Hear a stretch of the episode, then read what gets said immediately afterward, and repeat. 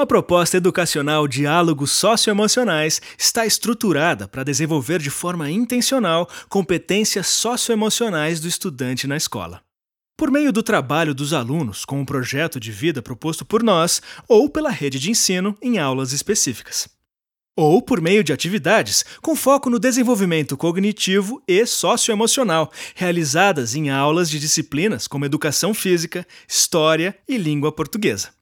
A proposta também possibilita o acompanhamento desse desenvolvimento por meio de instrumentos e metodologias de autoavaliação, metas de desenvolvimento e conversas periódicas entre professor e estudante.